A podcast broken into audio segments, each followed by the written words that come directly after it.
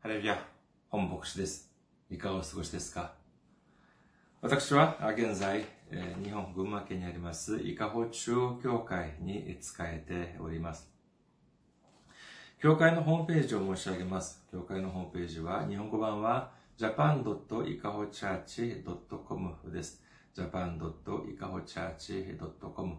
こちらの方に来られますと、教会に関するご案内、そして日曜礼拝の時のメッセージもお聞きになることができます。なお、日曜礼拝のメッセージは動画サイト、YouTube でも視聴することができますし、または、ポッドキャストを通しても音声をお聞きになることができます。教会のメールアドレスを申し上げます。教会のメールアドレスは、いかほチャーチアットマーク gmail.com です。いかほチャーチアットマーク gmail.com こちらの方にメールを送ってくださいますと、私がいつでも直接受け取ることができます。そして、えー選挙支援としてご奉仕してくださる方々のためにご案内いたします。まずは、群馬銀行です。えー支店番号が190、口座番号が1992256です。群馬銀行支店番号が190、口座番号が1992256です。そして、えー韓国にいらっしゃる方々のためにご案内いたします。えーこれは韓国にある銀行です。KB 国民銀行。口座番号は07921-0736-251です。07921-0736-251となっております。これは韓国の KB 国民銀行です。私どもの教会はまだ財政的に自立しておりません。えー皆様のお祈りと宣教支援によって支えられております。皆さんのおたくさんのお祈り、そしてごご関心、ご奉仕、えーご参加お待ちしております。先週も選挙支援として、えーご奉仕してくださった方々がいらっしゃいました。韓国から、イ・ジンムクさん、シム・ユソクさん、ソン・ヒョンスさん、えーキム・ギュシクさん、あーキム・ダソルさん、キム・ヘウォンさん、そして日本にリバイバルをさん、えーパン・ソクさんが選挙支援としてご奉仕してくださいました。ありがとうございます。本当に大きな励みになります。主の驚くべき祝福と溢れんばかりの恵みが共におられますようお祈りいたします。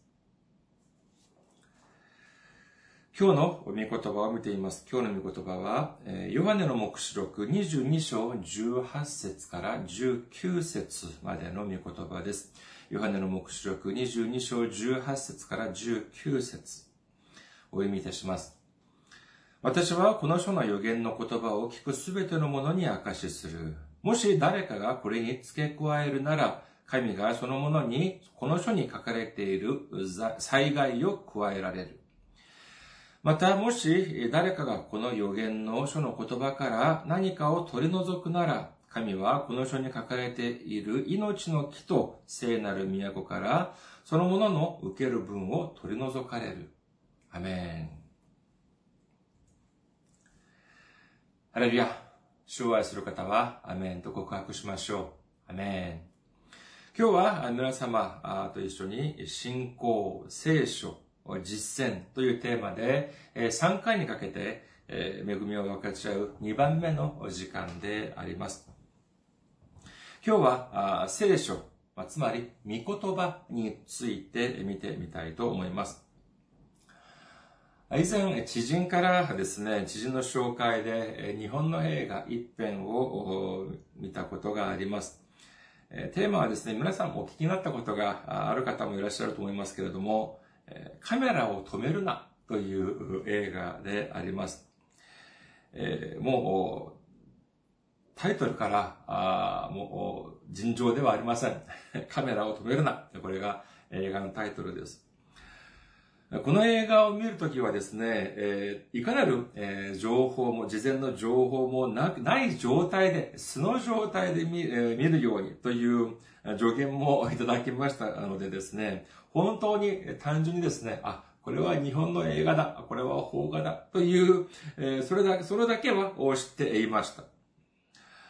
そうしたらですね、まあ、本当に、いや、まあ、これから、あの、ご覧になる方々もいらっしゃるでしょうから、まあ、ストーリーは申し上げませんけれども、本当にですね、私の予想を超える、そのような、本当に興味深い内容でありました。あまあでもこれだけは申し上げてもいいのではないかというふうに思われます。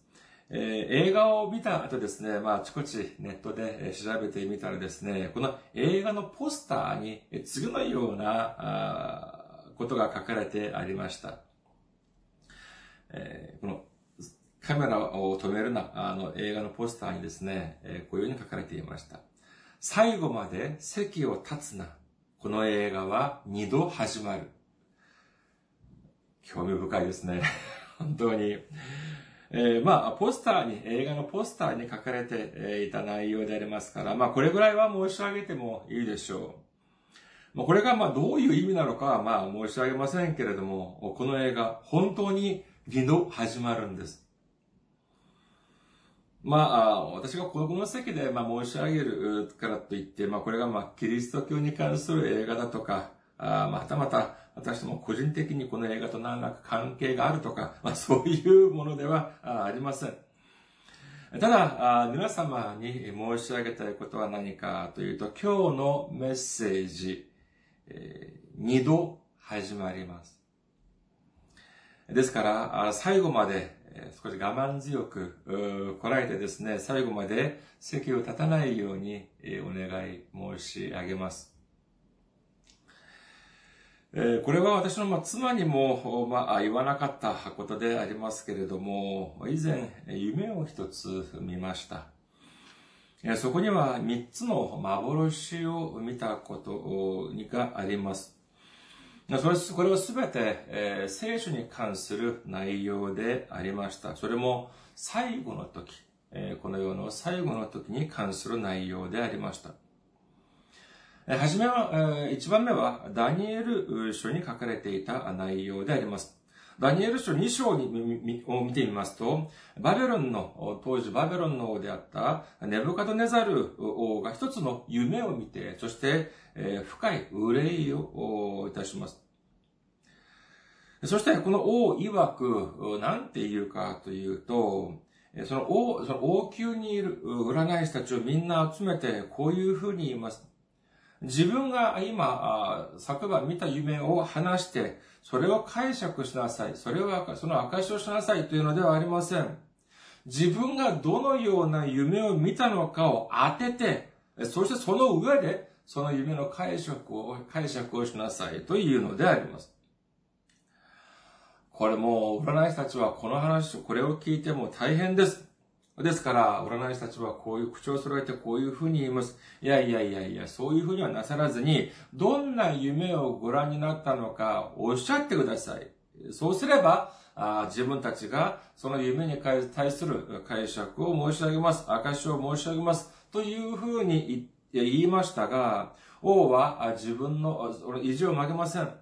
えー、自分がどのような夢を見たのか、それを当てて、そしてその上で解釈ができたのであれば、大きな褒美を使わす。しかし、それができないのであれば、すべて殺してしまうぞ、というふうに脅していたのであります。いや、いくらなんでも、どんな夢だったかも知らない状態でですね、その夢の、夢に関する解釈というのは、これはできようもありません。ですからですね、誰も答えることができない状態でいました。あそれとですね、このバベロンの王は、この王はバベロンにいるすべての知恵者たちを殺してしまえというような命令を下したのであります。これではもう大変です。この知恵物の中にはですね、ユダから連れてこられたダニエルと、そして、彼の友人であるハナイヤ、ミシャエル、アザルヤという友人がいましたけれども、まあ、私たちはこの名前よりも、まあ、シャデラク、メサク、アベテネゴという名前が、まあ、馴染み深いでしょう。で、この4人もですね、本当に、え聡明であり、そして強い、素晴らしい信仰の持ち主である彼らもやはり、え殺される羽目になってしまったのであります。ですから彼らは集まってですね、神様にお祈りを捧げました。王がどのような夢を見たのか、そしてそれを解釈をください。そうすることによってたくさんの人たちが死に至らないようにしてください。というふうにお祈りを捧げたのであります。すると、神様は幻の中で幻をダニエルに見せてくださいます。それでこのダニエルは慌てて、えー、急いで、えー、その王の前に出てですね、この夢を、夢を言って、どのような夢を見たのかを言って、そして解釈もする場面が出てきます。これがダニエル書の2章に書かれております。見てみましょうか。ダニエル、ダニエル書の2章31節から35節です。王よ、あなたが見ておられると、なんと一つの巨大な像が現れました。この像は巨大で異常な輝きを放ってあなたの前に立っていました。その姿は恐ろしいものでした。その像は頭は純金、胸と両腕は銀、腹と腹と桃は青銅、すねは鉄、足は一部が鉄、一部が粘土でした。あなたが見ておられると、一つの石が人手によらずに切り出され、その像の鉄と粘土の足を打ち、これを粉々に砕きました。その時、鉄も粘土も青銅も銀も金も皆共に砕け、夏の脱穀状のもみ殻のようになり、風がそれを運んで跡形もなくなりました。そしてその像を打った石は大きな山となって全土を覆いました。そしてダニエルはこのように言っております。純金の頭、これはバベロンのネブカデネザル王を指しますが、その次には銀や青銅のような、つまりネブカデネザル王よりも、まあ、それよりも、まあ、それ、そのような偉大な王ではない、それよりはもうちょっと小さい国が出てきますが、しかしこのように時間が流れて、だんだんだんだん上から下の方に行くわけです。そして、これが足まで、行くとどうなるかというと、一部は鉄であり、また一部は粘土であるということなのであります。これについてダニエルはですね、2章41節から43節で次のように言っております。あなたがご覧になった足と足の指は、その一部が陶器紙の粘土、一部が鉄でしたが、それは分裂した国のことです。その国に、その国にはある程度までは鉄の強さもありますが、あなたがご覧になったように、その鉄は粘土と混じり合っています。その足の指が一部は鉄、一部は粘土であったように、その国は一部は強く、一部は脆いでしょう。鉄と粘土が混じり合っているのをあなたがご覧になったように、それらは子孫の間で互いに混じり合うでしょう。しかし、鉄が粘土と混じり合わないように、それらが互いに団結することはありません。そして、これが終わった後は、すべて砕け散ってしまった。跡形もなくなってしまった。というふうに書かれていますけれども、これをですね、私が幻の中で見ると何なのか？というと、これはまさしく、今、私たちが住んでいる今の状態、この世の中のヨーロッパ連合 EU を指しているのであります。去年まで、2019年までは、このヨーロッパに、ヨーロッパの中で27カ国が EU、つまりヨーロッパ連合に加盟しておりましたが、その、そして、この国たちが一つの大きな国になろうとしましたが、しかし結局、鉄と粘土のように、一つに混ざり合おうとしてもなかなかそれがうまくいかず、団結ができなく、そして団結ができなかったように、この EU の中でもいつもトラブルが起きていました。そして2020年、今年の初めに結局どうなったのかというと、ヨーロッパ連合の中の中心的な国家の一つであるイギリスが脱退をしたのであります。皆さん、ダニエルが見た幻の中で見てみると、最後はどうなるでしょうか？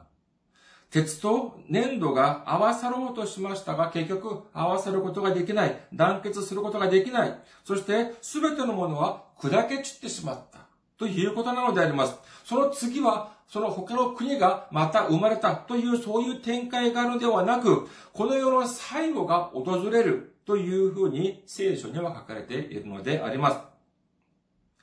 私が、あそして見た2番目と3番目の幻というのはすべてヨハネの目視録に関する内容でありました。まず、2番目の幻は、ヨハネの目視録16章に書かれていた内容であります。ヨハネの目視録16章16節には次のように書かれております。こうして、汚れた霊どもは、ヘブル語でハルマゲドンと呼ばれる場所に王たちを集めた。これは、この世の最後に起こる、いわゆるハルマゲドン戦争というふうに呼ばれる、関する、というふうに、ハルマゲドン戦争と呼ばれることに関する内容であります。これは、まあ、私たちが、まあ、ご承知のようにですね、このイスラエルというのは神様が特別に選ばれた民族であります。しかし、これをなくすために、悪魔、サタンは最後の時はどうするかというと、イスラエルの周辺国をですね、かき立てて、そして戦争を起こします。これによって、イスラエルは、戦争、イスラエルをはじめ、中東の方には大きな戦争が起き、起きそして、多大なる被害が発生することになるのであります。そして、3番目の幻は何かというと、ヨハネの目視録17章に書かれている内容でありました。17章を見てみると、さあ、もう悪魔サタンが、えー、とうとう自分の正体を表すことになります。ヨハネの目視録17章1節から5節には、では、サタンの姿を次のように描写しております。また、7つの鉢を持つ7人の見つかいの一人が来て私に語りかけた。ここに来なさい。大水の上に座している大陰譜に対する裁きを見せましょう。地の王たちはこの女とみだらなことを行い、地に住む人々はこの女の陰行の葡萄酒に酔いました。それから見つかいは私を御霊によって荒野へ連れて行った。私は一人の女が黄色の獣に乗っているのを見た。その獣は神を冒涜する名で満ちていて、七つの頭と十本の角を持っていた。その女は紫と黄色の衣をまとい、金と宝石と真珠で身を飾り、忌まわしいものと自らの陰行の汚れで満ちた金の杯を手に持っていた。その額には意味の秘められた名、大バビロン、インプたちと地上の忌まわしいものの母という名が記されていた。これを見てみるとですね、大陰譜が裁きを受けることになりますけれども、その時にはですね、地にあるたくさんの王たちとみだらな恋をしたというふうに書かれております。まあ、みだらな行為、陰行というのはですね、まあ、聖書に出てくるこの陰行というのは、まあ、あ必ずしもその性的な問題だけでなく、偶像を崇拝して、そして神ではなく世の中を頼る行為を指したりもいたします。今、この時代、私たちが生きている時代の中で、偶像というのは何でありましょうか？代表的な偶像は、まさしく、資本、まあ、言い換えれば、簡単に言えばお金であります。たくさんの人々が神様よりもお金を愛します。信仰的な方法でなく、世俗的な方法に頼ろうとしているのであります。ここに決定的な役割をするものが何かというと、この、イン、インフという、インプというふうに書かれております。で、このインプの額にはどういうふうに書かれているかというと、大バビロン、インプたちと地上の忌まわしいものの母というふうに書かれているのであります。ネブカトネザル王について見てみたように、バビロンというのは当時、もう他の国とは比較にならないくらい強い大きな国でありました。第1番目の幻で私が申し上げましたように、え鉄と粘土は色混ざろうとしても、団結をしようとしても混ざることができませんでした。この EU というのはまるでそのような姿だと申し上げました。これによって、今私たちは世の末、えー、週末、その最後の時期に住んでいるということを知ることができました。さあ、あ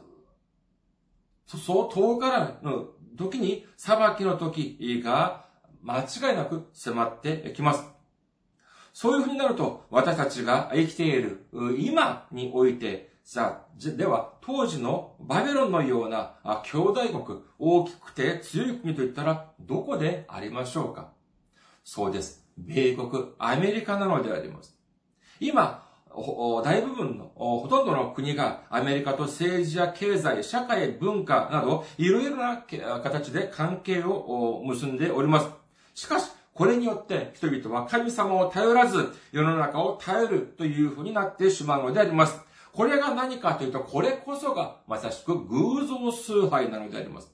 先ほど申し上げましたように、聖書では大きなバベロンを何に例えたでしょうかそうです。陰婦、つまり女性に例えました。私が夢を見て、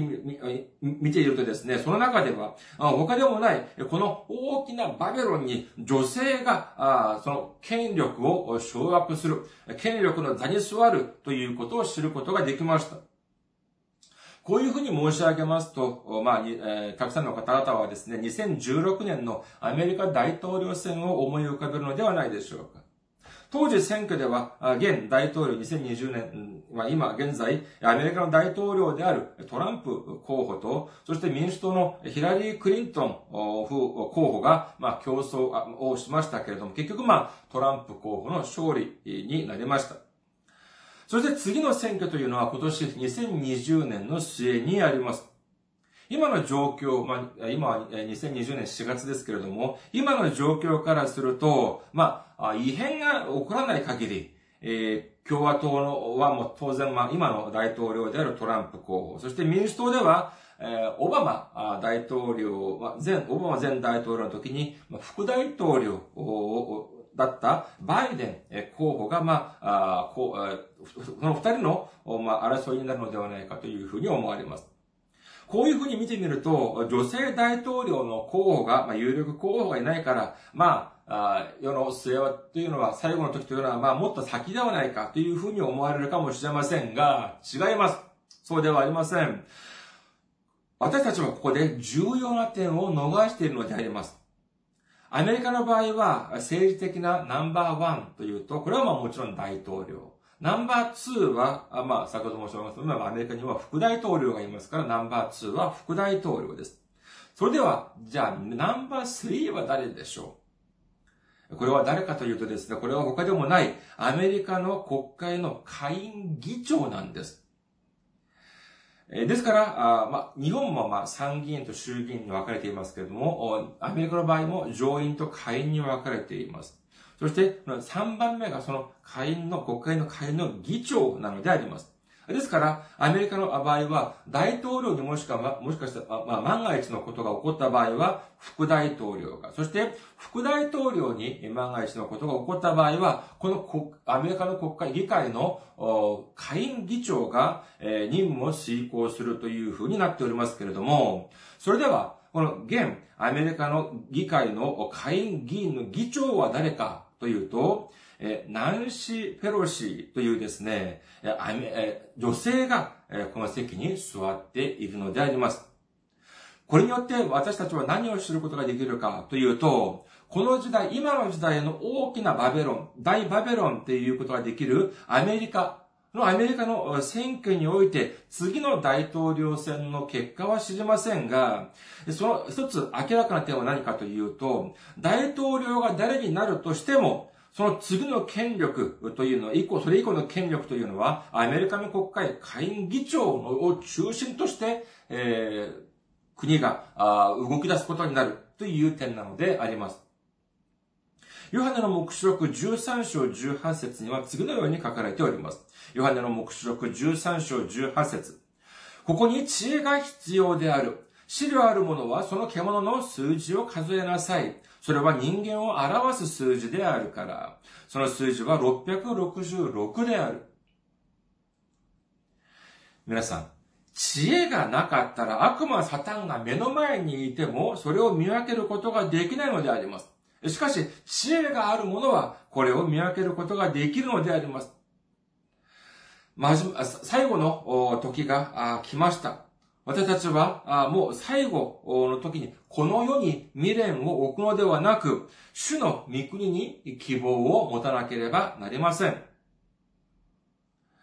私たちは、裁きの時が近づいたということを悟り、そして、この世ではなく、神様の天の御国に希望を置き、そして、遠からぬ未来に迫ってくるであろう時を、に、その最後の時に裁きの日に備える人生を送る皆様であることをお祈りいたします。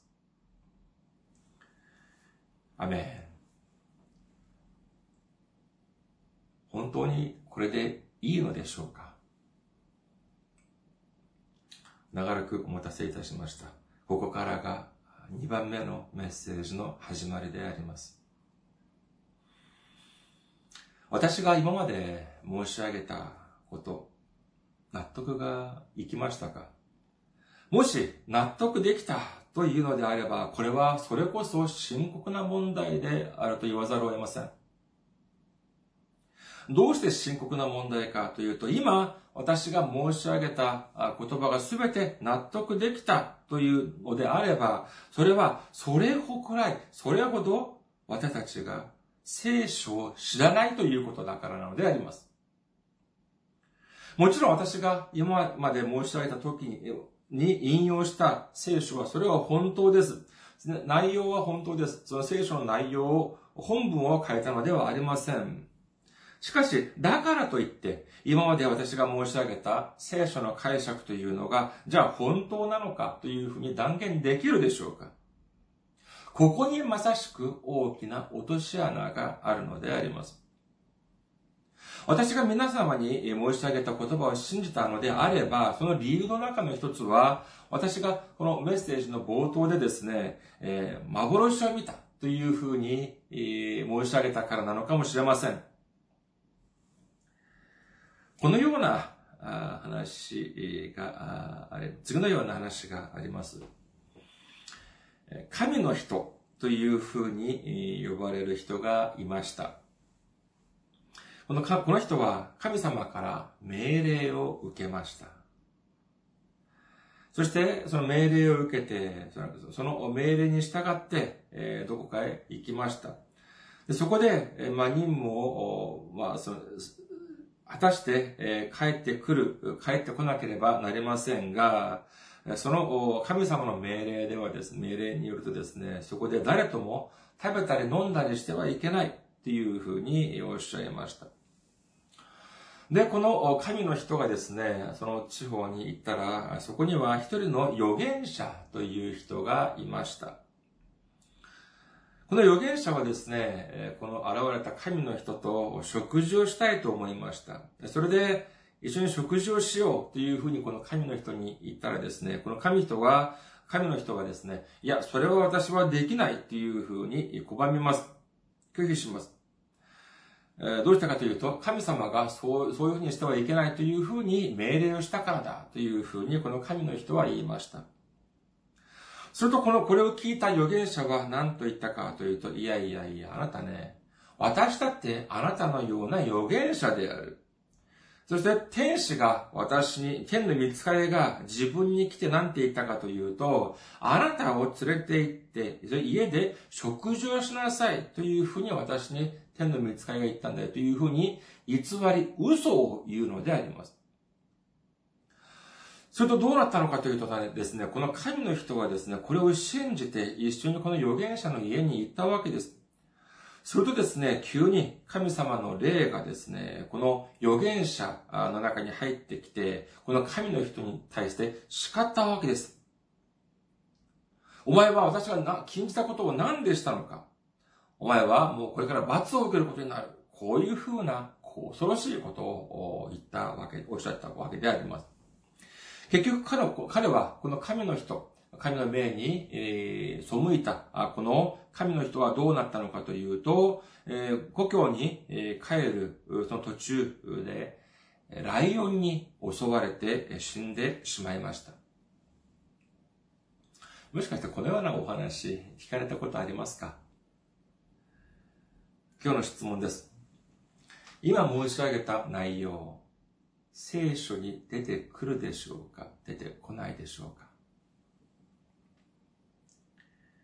正解は聖書に出て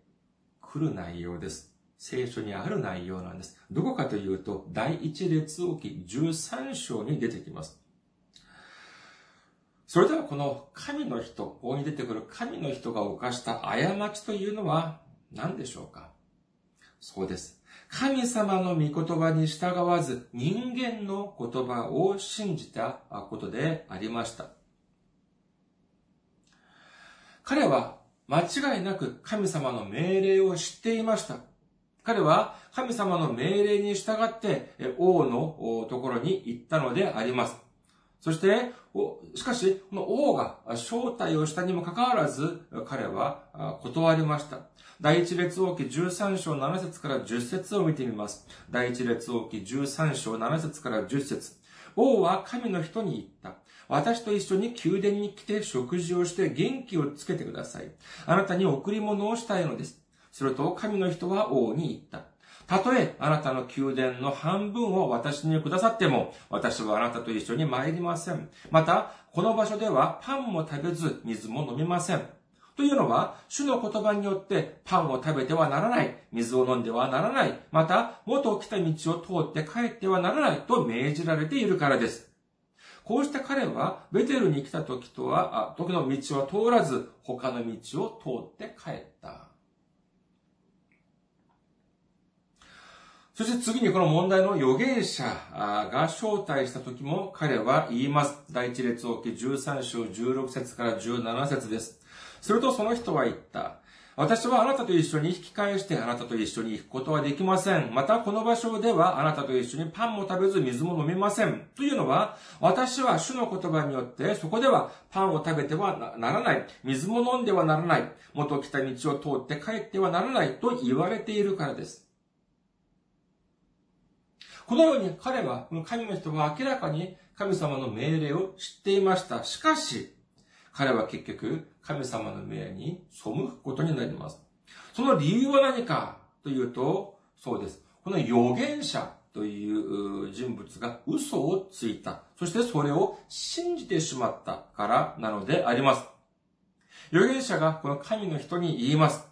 彼はその人に言った。あ第一列王記13章18から19節です。第一列王記13章18節から19節彼はその人に言った。私もあなたと同じく預言者です。見つかりが主の言葉を受けて、私に、その人をあなたの家に連れて帰り、パンを食べさせ、水を飲ませよと告げました。こうして彼はその人を騙した。そこでその人は彼と一緒に帰り、彼の家でパンを食べ、水を飲んだ。一見するとですね、この神の人というのは、哀れな被害者のように思われるかもしれません。しかし、本当にそうでしょうか？彼は神様の御言葉より人間の言葉に耳を傾けてしまったのであります。彼は、神様は間違いなくあ、こあれを、あ、こういうふうにしなさい、ああいうふうにしなさい、というふうにおっしゃったのであります。しかし、彼は何を信じたのかというと、自分が神様から受けた言葉を信じずに、この預言者の嘘を信じてしまったのであります。この結果どうなったのかというと、彼はライオンに襲われてしまうという恐ろしい最後を迎えてしまったのであります。これがもし、これが本当に聖書で、に書かれている内容でありますけれども、それでは、私が最初に申し上げたことは何でしょうか？私が最初に3つの幻を見たというふうに申し上げました。が、幻、そんなのは嘘っぱちです。そんな幻、私はそんな夢を見たのではありません。金の像が、あその鉄と粘土だというのが EU だとヨーロッパ連合だとか、またはハルマゲドン戦争がイスラエルとその周辺国の戦争であるとか、ましてはもうなんと、大バベロンの、えー、その、インプが、えー、そのアメリカの女性大統領、あるいは女性の議会議員議会の下院議長だとかというのは、みんな嘘っぱちです。私の作り話です。それでは逆に、どうしてこれは嘘だというふうに私は申し上げることができるのでありましょうか？簡単です。聖書にそんなことが書いてないからなんです。聖書にはたくさんの御言葉が書かれておりますけれども、100%その内容が明らかにされているわけではありません。その理由は何かというと、神様がどのような理由かは知れませんが、意図的に隠しておられる部分っていうのが間違いなくあるからなのであります。先に申し上げた、ヨハネの目視録17章を見てみると、この大きな獣に乗ったインプに関する名前、覚えていらっしゃいますか？ヨハネの目視録17章5節です。その額には意味の秘められた名、大バビロン、インプたちと地上の忌まわしい者の母という名が記されていた。大バビロン、インプたちと地上の忌まわしい者の母という、まあ、抽象的な名前は出てきておりますけれども、決定的なその名前に関しては、意味が秘められているというふうに書かれているのであります。聖書にはこのように秘められているというふうに書かれているにもかかわらず、自分はそれを知っているというふうに主張するのであれば、それは何でしょうか？それはまさしく嘘なのであります。偽りであります。決して信じてはいけないのであります。これは、必ずしも信仰宗教の教主だけに見られるのではありません。今も福音主義と名乗りながらも、ヨーロッパ連合がどうだとか、イスラエルと中東の戦争がどうであるとか、そして大バベロンがアメリカだとか、そういうふうに言っている人がいるのが事実であります。こういう人たちにですね、もしですよ、いやいや、あの、そういうことは聖書に書かれていないじゃないですか、というふうに申し上げ、その、申し上げるとですね、その人たちはまるで、その預言者が、あその、子供を見るような視線でですね、どういうふうに言うかというと、いや、いくら聖書に書かれていない内容であろうとも、お祈りをすれば、主がみんな私に知らせてくれる。こういうふうに言ってはばからない人たちもいます。こう、このような発想、このような主張というのは本当に警戒しなければなりません。今、この時代、偽預言者たちがどれほどたくさん多いのか、私たちは忘れてはならないでしょう。イエス様はおっしゃっております。マタイの福音書24章23節から24節その時誰かが見よ、ここにキリストがいるとか、そこにいるとか言っても信じてはいけません。偽キリストたち、偽預言者たちが現れて、できれば選ばれた者たちをさえ惑わそうと、大きな印や不思議を行います。というふうにイエス様はおっしゃっております。私が毎週、まあ、様々なところにメールを送らせていただいておりますけれども、その、まあ、そしてまあ、返事も来た、メールも来たりします。その中にはですね、本当にあの、励ましのメールとかがあります。本当にそういうメールをいただきますとですね、感動もし、本当に大きな励みにもなります。しかし、その中にはですね、結構、まあ、変わった方がメールを送ってくださったりもします。えー、これは韓国の方からもこういうメールを受け取ったことがありますし、日本の方からも、えこのようなメールを受け取ったことがあります。何かというとですね、私がこのような御言葉を授かったとか、このような幻を見たというような内容でありました。で、これはどういう方なのかなと思ってネットを探してみたらですね、まあ大体まあネットの検索に引っかかります。えー、どういうことかというと、自分が幻を見たことを本に書いたり、まあ、そして売っているわけです。私はイエス様からこのような言葉を授かったとか、イエス様によりこのような幻を見たというのを、まあ、書いてですね、えー、本に出して、まあ、売っているわけであります。まあ、教会の信仰の成果として見るとですね、お祈りについてもたくさんの話を聞きます。私たちの信仰生活においてお祈りというのはとても大事であります。とても重要です。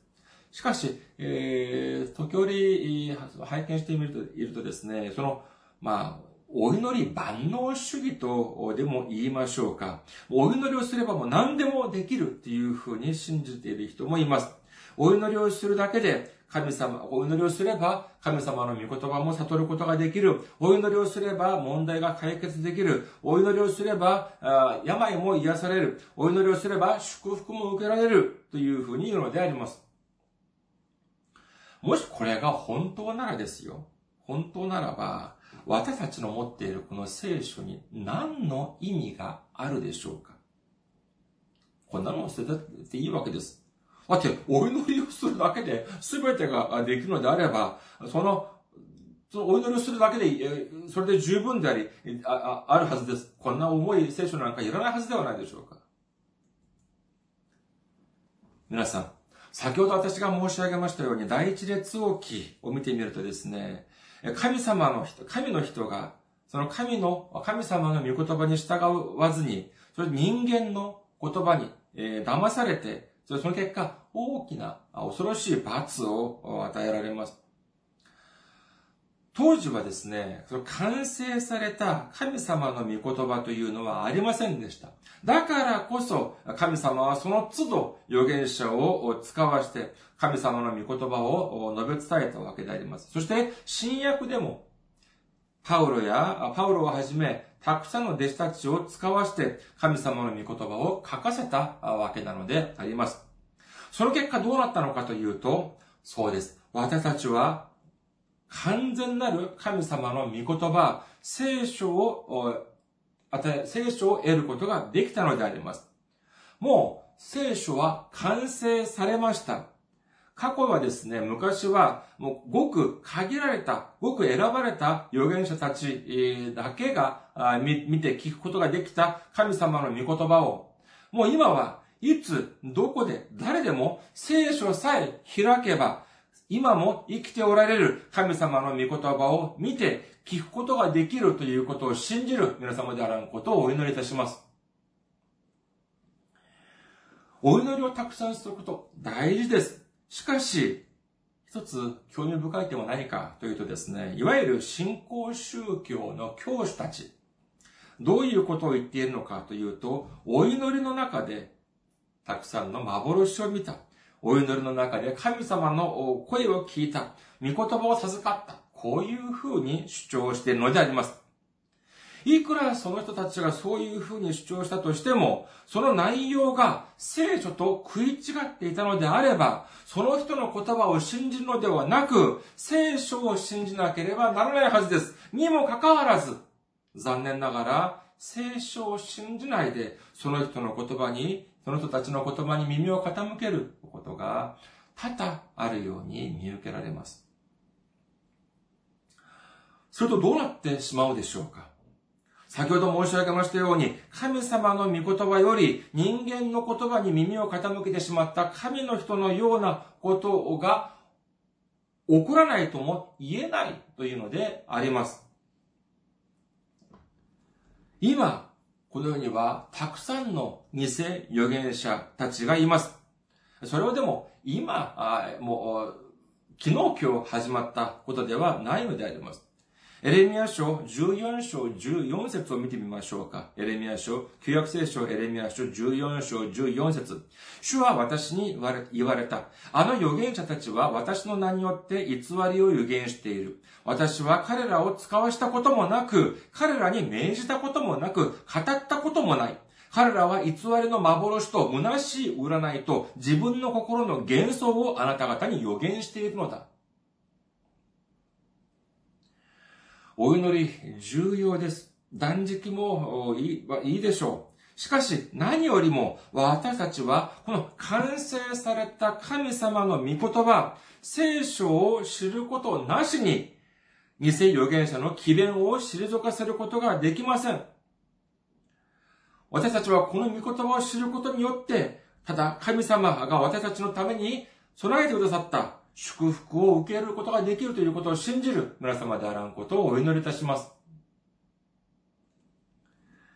皆さん、勉強って嫌ですよね。本を読むっていうのは面倒でしょう。聖書をこういうふうに開くと、もう本当にもううとうと、としてきませんかむしろそれよりは、大きい声でお祈りをして、そして幻を見た。そして神様の言葉を聞いた。というようなことがもっと楽じゃありませんか？大切くはありませんか？そういうふうにすることによって、ああ、あの人は素晴らしい信仰の持ち主なんだな、というふうに認められるかもしれません。こういう人を誰が好むでしょうか？そうです。悪魔、サタンが好むのであります。その中に御言葉がないから、悪魔サタンがやろうと思えばいくらでも騙すことができるのであります。私たちは気を引き締めていなければなりません。第一ペテロの手紙5章8節から9節身を慎み、目を覚ましていなさい。あなた方の敵である悪魔が吠えたける獅子のように誰かを食い尽くそうと探し回っています。固く信仰に立ってこの悪魔に対抗しなさい。ご存知のように世界中であなた方の兄弟たちが同じ苦難を通ってきているのです。そうです。目を覚ましていなければなりません。そして、御言葉によって、この御言葉によって信仰を固く守っていかなければならないのであります。これによって、御言葉によって悪魔を、悪魔、サタンを退くことができるということを信じる皆様であることをお祈りとします。私たちは霊的に目を覚ましていて、そして、御言葉によって私たちを武装し、そして悪魔サタンのその、騙そうとする、そのような悪い企みを退かせることによって、主が私たちに約束された全ての祝福を受けることができる皆様であることをお祈りいたします。ありがとうございます。また来週